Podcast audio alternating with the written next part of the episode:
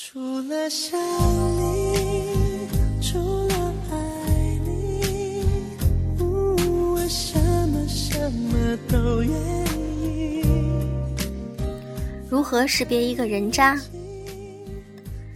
大多数时候，人渣就在我们身边，甚至和我们寸步不离。我承认，每个人心里都住着一个恶魔，这个恶魔有时候大，有时候小。对不起，别想得太邪恶，我说的很单纯。我们害怕被伤害，即便是强大到不行的人，也终究是怕人伤害的。越是看上去百毒不侵的人，越有一招致命的死穴，只看你我能不能找到。每个人都因为害怕被突然袭击。而不得不时刻做好准备。有些人的防备是赚钱，拼了小命的赚钱。他们认为钱可以买来一切。大部分时间，钱确实有一种强大的功能，但钱并不是掩盖一个弱智的人。你是白痴，有了好多钱，你也仅仅是一个富裕的白痴，仅此而已。大多数的人把钱当成一种武器，以此来吓退更多要来袭击自己、打击自己的人，用厚厚的钞票来证明自己。即便你没有学历、没有技术，好像搜遍全身上下也找不到一点一滴可取的地方，但你就是有钱，这成了你唯一一处引以为豪的资本。你靠这个被人瞧得起，你靠它来扬名立万。你靠它来呼朋唤友，你靠它来证明自我。旁人对你毕恭毕敬，背后呢，他们也许刚刚在这个晚上吃了你的，喝了你的，他们也许刚刚在这个晚上得了你给的施舍，但他们不会感谢，甚至在微醺的午夜，几个人坐在车里谈起你的时候，还是一脸嘲讽的指着你为他们结账的那个方向说：“切。”他那个白痴。有些人的防备是欺骗，肆无忌惮的欺骗。那些口里没有一句真话的人实在太多，他们似乎认为这是他们获取安全感的唯一途径。他们骗朋友，骗同事，骗爱人，骗孩子，骗父母，甚至连自己都没有放过。从大事到小事。他们说谎完全不需要理由，他们的目的不是为了哄骗谁，只是一种下意识的行为，完全说不出到底意义何在。在他们嘴中，自己的生活是一个玄幻的、充满神秘色彩的世界，自己呢，则被形容成一个力量无穷、完全可以披荆斩棘的超人。他们觉得自己是最无敌的那一个。旁人给予他们的只有阻挠，别人的劝阻或者帮助都是拦路石，都是对他们能力的质疑。他们也许到死那天都一事无成，苦心经营出的那一个世界，就像孩子吹起来的一个肥皂泡，破灭的时候，甚至没有发出一点声音。有些人的防备是攻击。这是一种兵不血刃的武器，他们在你面前永远是好朋友，他们谦虚、寡言、谨慎，甚至还有一点点羞涩，这就是他们在人前的形象。实际上呢，换一个场景，他们正在用内心的小本子，一笔一笔记录你的故事、你的软肋、你的想法、你的意图，他们通通记录在案。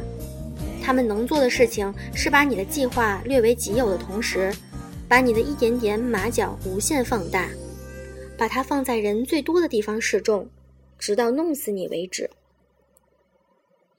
他们所有的心思都用在了算计上，没有时间去大口喝酒，也没有力气去与你耳鬓厮磨。他们会躲在角落里。在你最困苦的时候，从哪个缝隙中突然伸出一把刀子，一刀致命。你捂着伤口，用最后一丝力气回头的时候，却错愕地看到了那张你熟悉的面孔。有些人是自私的，他们太怕失去，于是巴不得周围一切都写上自己的名字。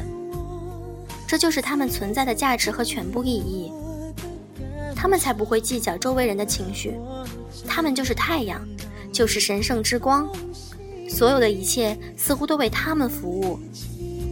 这种看似自恋的、有点变态的情绪，其实就源于占有欲。他们希望所有的女人都爱他，他们觉得自己就是世界上最英俊的那一个。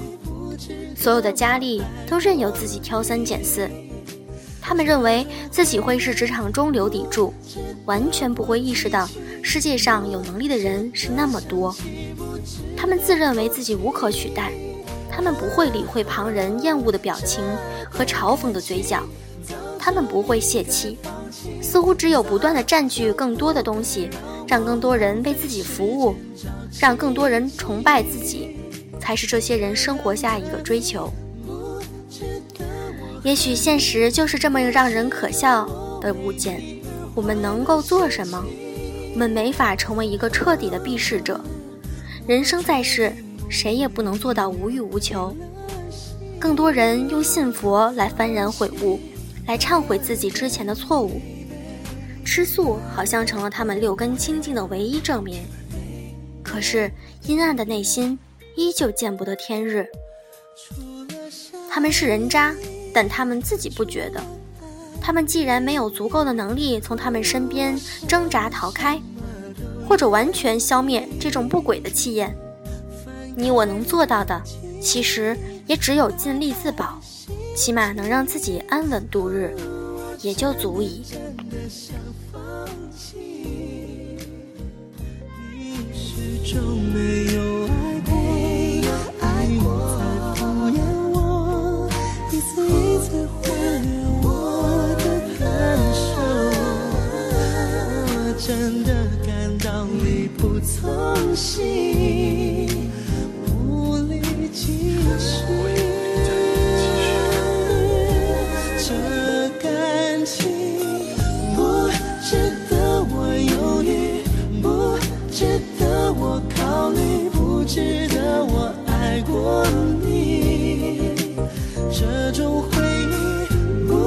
值得我提起不值得想起，不值得哭泣。啊，这段感情早就应该放弃，早就不该让我浪费时间找奇迹。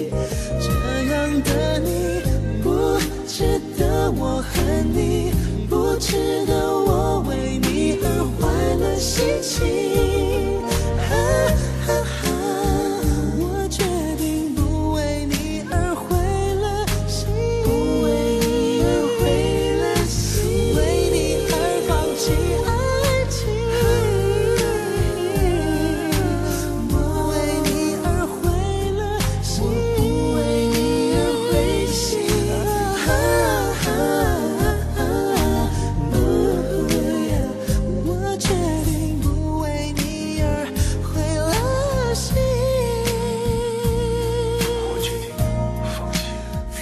ti.